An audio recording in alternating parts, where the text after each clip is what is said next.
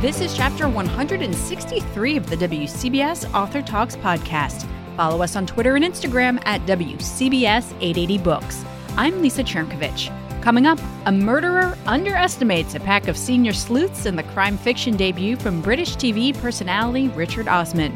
Then we grow old with a couple of friends in the award winning dark comedy from Charlotte Wood.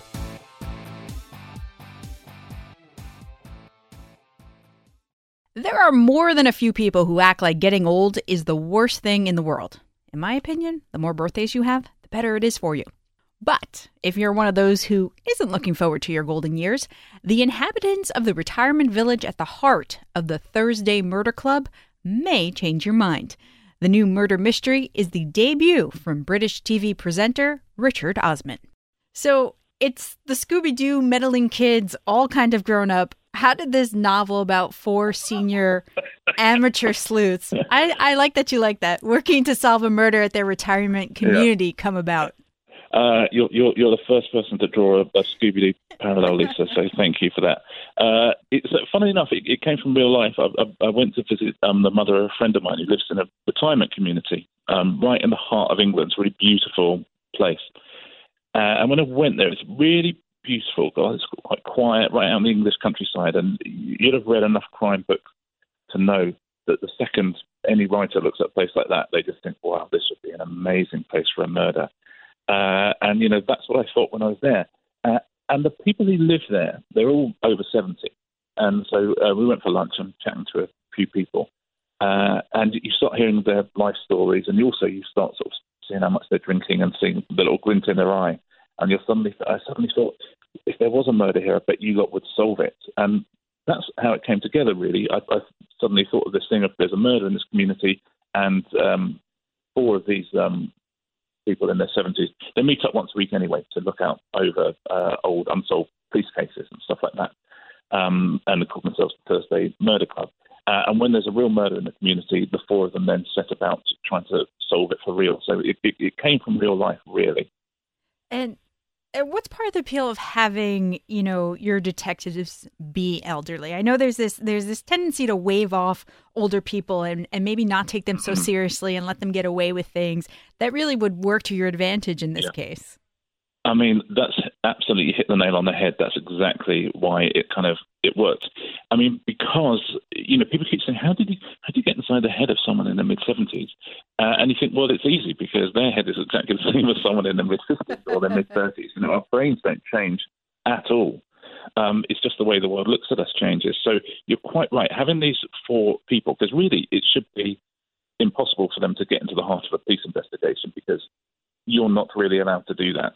But the fact that they're older and the fact that they're overlooked and they're underestimated and the fact that even the police think they're harmless means that they're able to use the skills that they've generated um, over many, many years to get their way the whole time. And, you know, by the end, they've got everybody eaten out of their hand.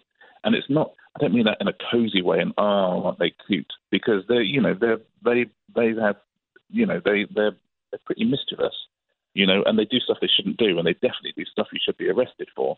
But at every step of the way, they're sort of always one step ahead of people because, you know, we all we know this from real life, right? People in their mid seventies feeling, oh, what's what's the worst that can happen? Uh, but um, yeah, I wouldn't want to meet the real Thursday Murder Club down a dark alley, that's for sure. Especially Elizabeth. She she is spunky with a lot of mm. secrets. I liked the idea that this was that we can still have new beginnings when we're in our 70s, that we can still make new friends, that we can still have exciting new things happening. Uh, and that's what you get here, I think. So there's four of them, and they're all very, very different. So Elizabeth, as you say, used to be, we're never really certain what she did, but it's clear that she was very high up in MI6 or MI5 or something like that, and she still has all those contacts. Joyce, uh, who narrates a lot of the book, used to be a nurse. Uh, and therefore, actually, she's the one who gets things done because you know she's just used to getting stuff done. Uh, then there's Ibrahim, who's a psychiatrist, and Ron, who was a labour activist. Now, all four of them have such completely different backgrounds, uh, and probably in previous lives would not have come across each other. But now, when you put them together in this one place, in this one precinct, and give them a common goal, the friendship that is formed um, is so strong. Uh, and I, I love the idea that you know we still have best friends that we haven't met yet, and you're capable of being in your 70s and forming these uh, incredible bonds. And it also, I think, you know, for those people out there, mostly younger people who think that, you know, life ends when you turn 70 or you move into one of these retirement communities, yeah. it's totally not the case.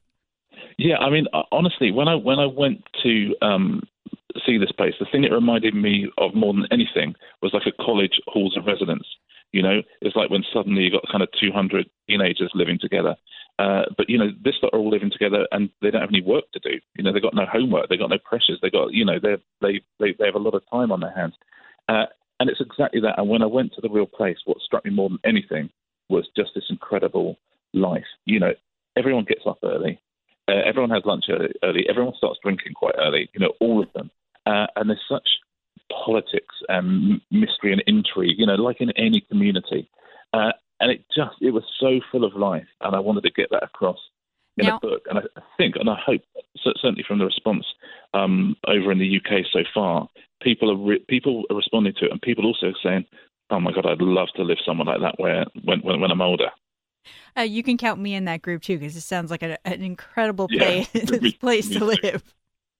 Uh, you know, being a murder. Oh, they got a nice restaurant. They got a swimming pool. They got everything. Uh, an upscale dining establishment, right? Yeah, that's exactly right. Yeah, exactly right. So, being a murder mystery, this book obviously features a dose of death, um, but you also approach it yeah. from the angle of these seniors and how it's how death is always a presence that's hanging over them. They never know when death is going to come knocking on their door, not, nece- not necessarily because of murder, but just because of their age.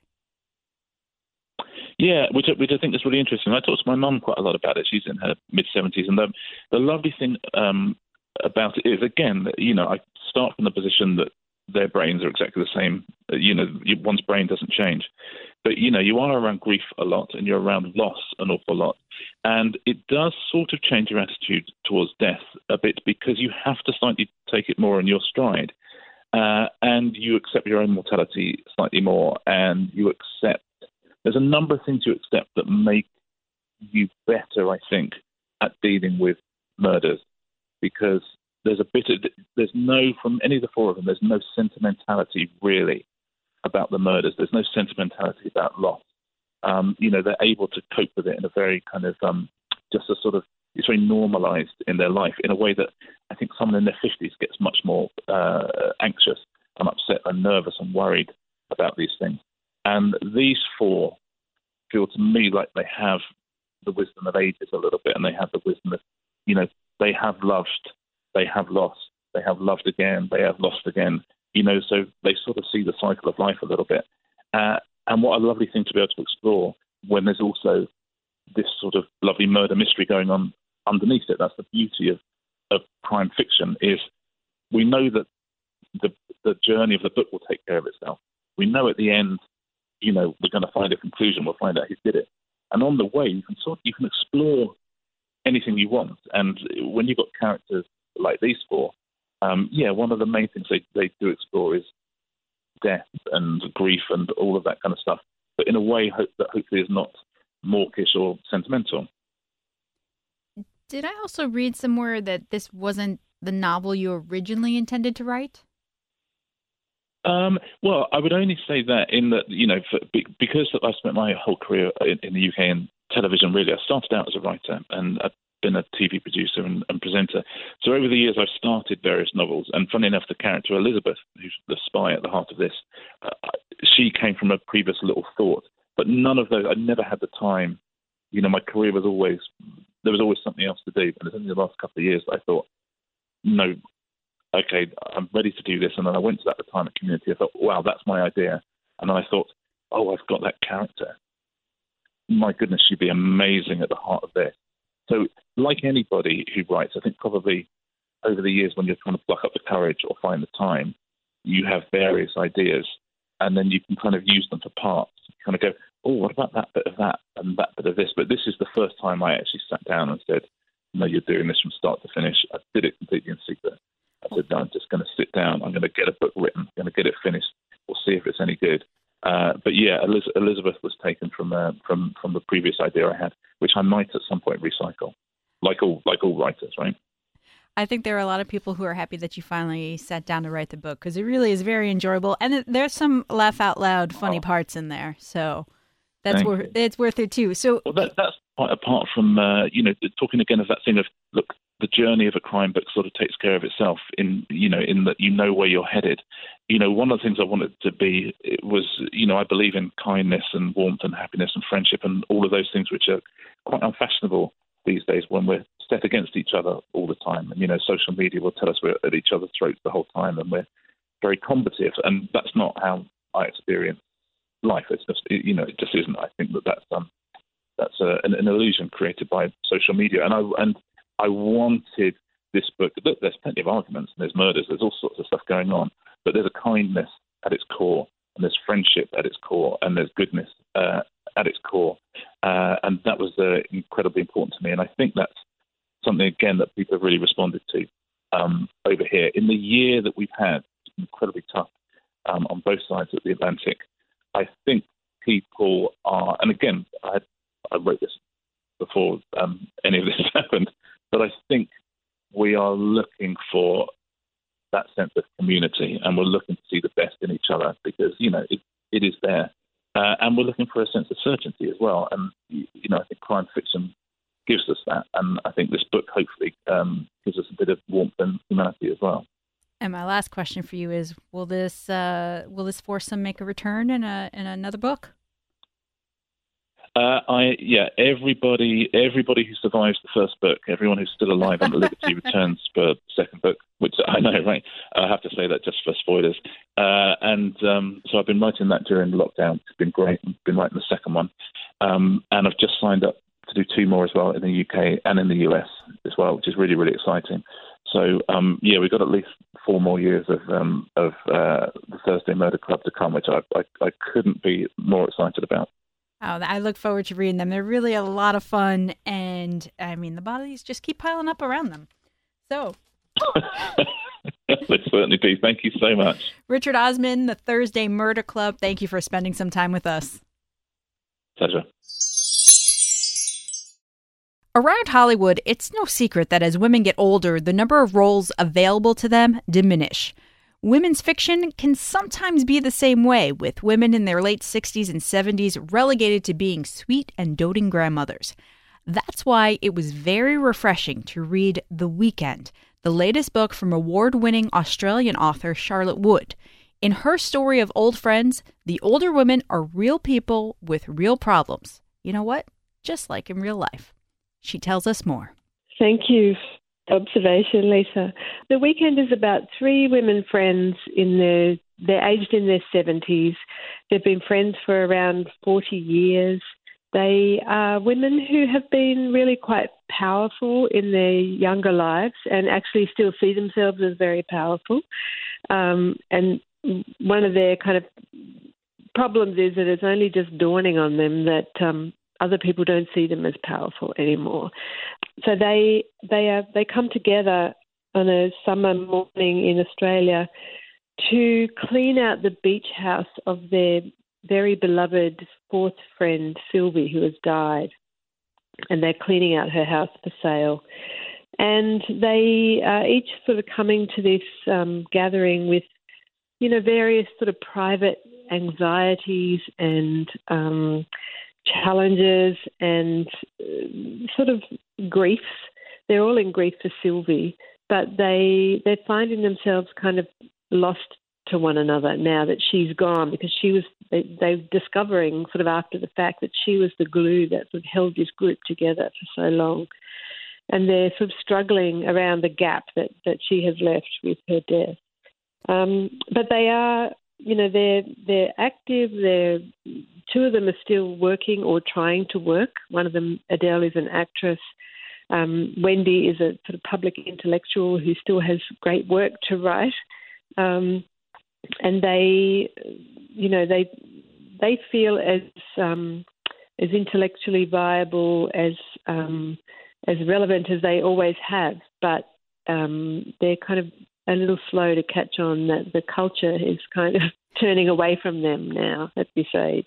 You know, for so long, I think people have always just brushed aside older older people And it's really just, you know, people now are just starting to realize maybe because there are more older people out there that life doesn't end when you turn 60, 70, 80, whatever it may be. Mm. Are people, do you think, more open to reading a story like this now? Is this a book you would have been able to write, say, you know, 15 years ago?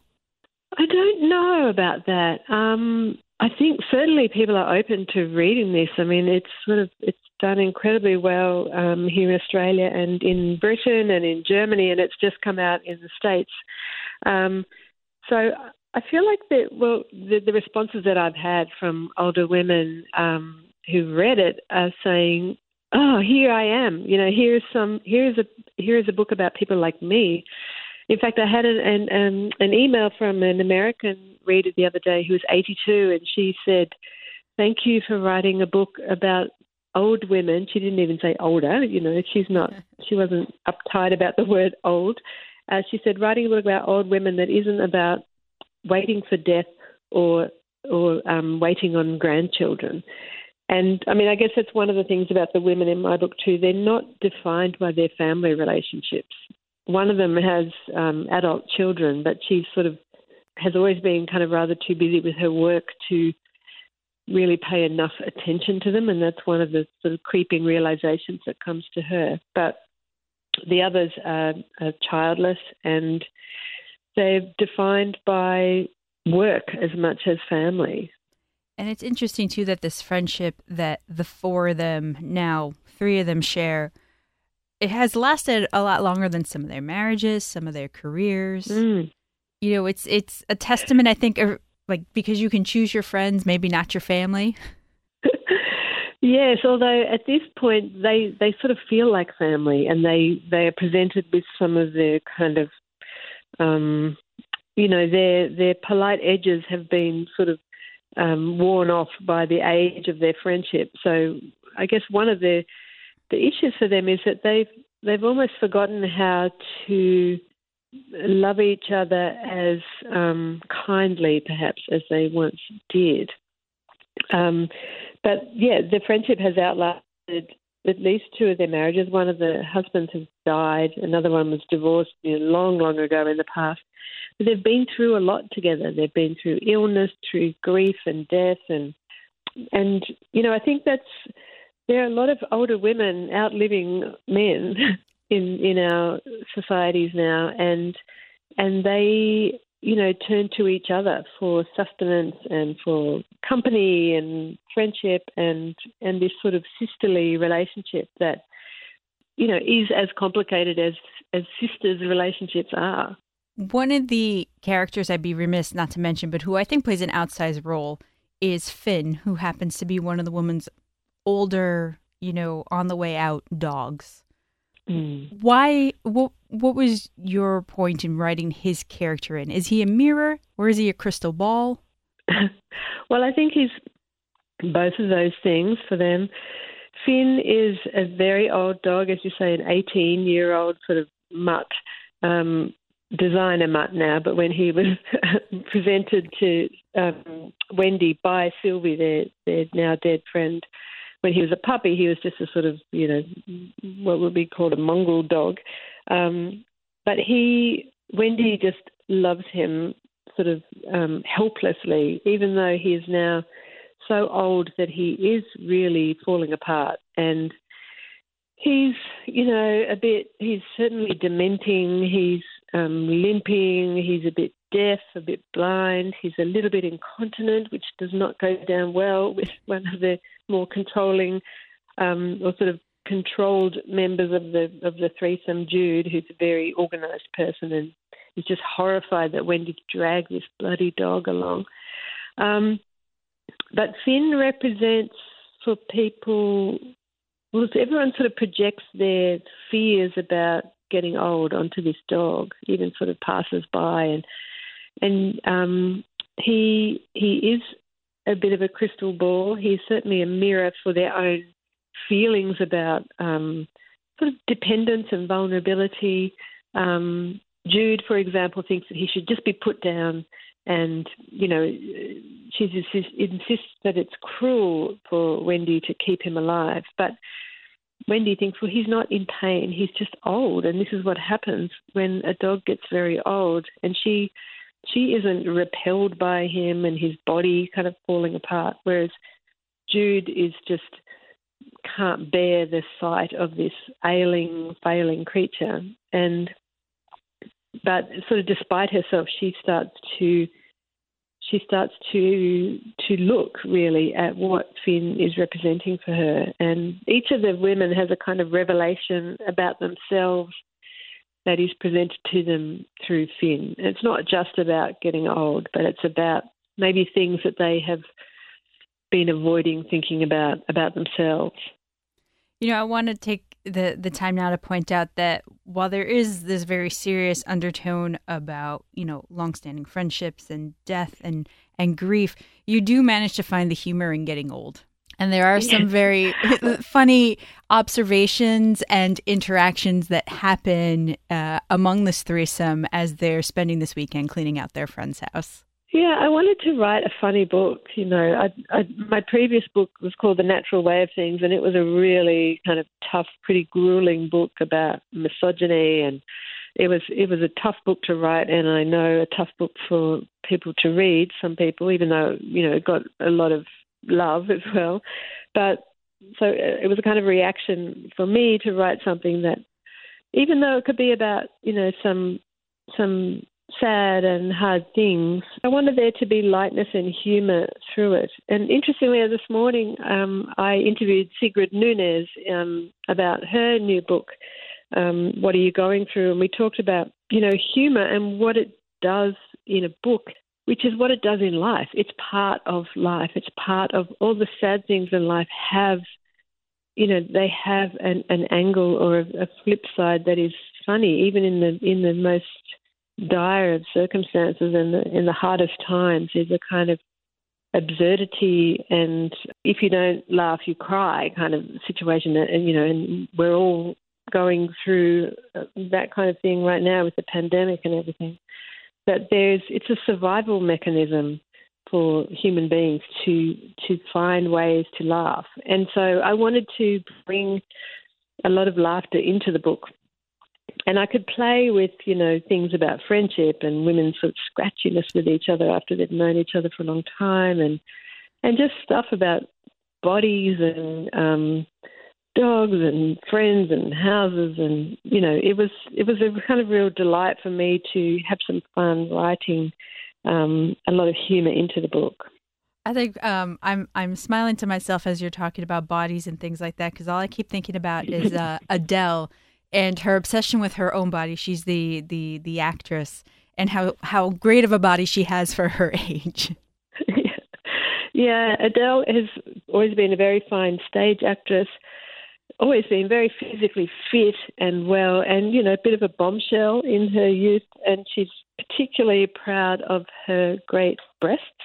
And you know, she's sort of she was one of those actresses who was known, you know, for her boobs, and she's still kind of, you know, she thinks, well, I've still got it, you know, and the others, you know, a, a lot of I, I think the humour um, and the pathos, I hope, comes from the ways that each woman thinks about herself, and then that is interrupted by the other woman's thoughts about her. So Adele's going down to the beach in her swimming costume, thinking, I'm looking pretty good and the others are thinking, "Oh my God, she's still getting away. You know, she thinks she can get away with that kind of outfit. It's sort of really, she's just too much." But you know, but that's also reflective of their own issues about their own bodies and not being, and they're sort of competitively making sure that um, she doesn't see them kind of wincing as they get up out of the chair because they've got a bit of a bad back, whereas she sort of springs up like a gazelle. Um, so yeah, I, I love Adele. I think, I mean, she's kind of, she's sort of a little bit vain, but she's full of this sort of joy in life um, that sometimes irritates other people. But I really like her. It's both refreshing and also a little scary to know that you know, we really don't change all that much as we get older. Our bodies are going to change and maybe slow down a little bit and mm. creak in places it never did, but at the core, that's always going to be the same.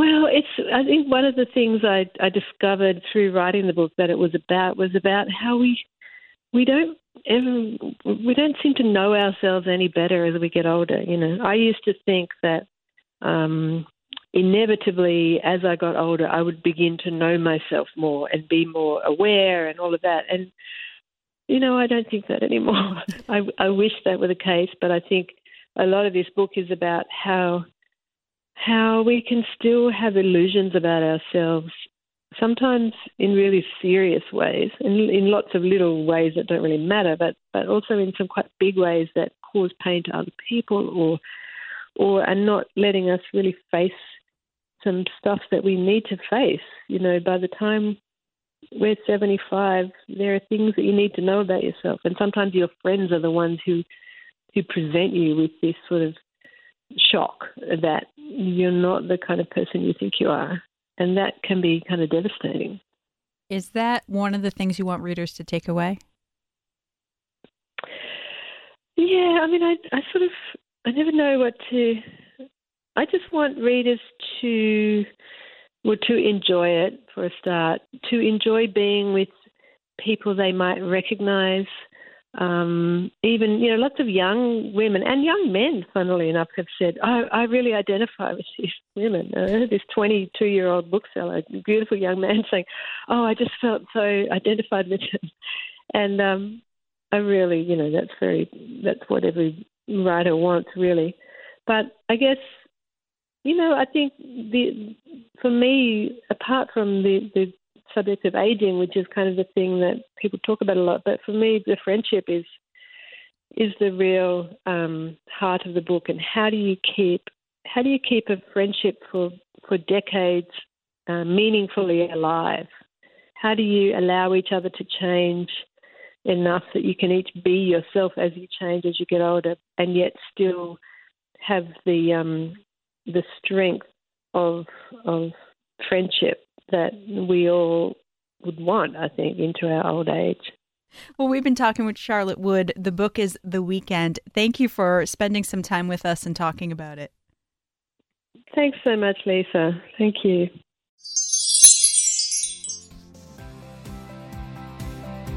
And that's where we close the book on this chapter. Next time, we chat with Tana French about her Western inspired murder mystery set in Ireland. Until then, follow us on Twitter and Instagram at WCBS 880 Books. I'm Lisa Cherkovich.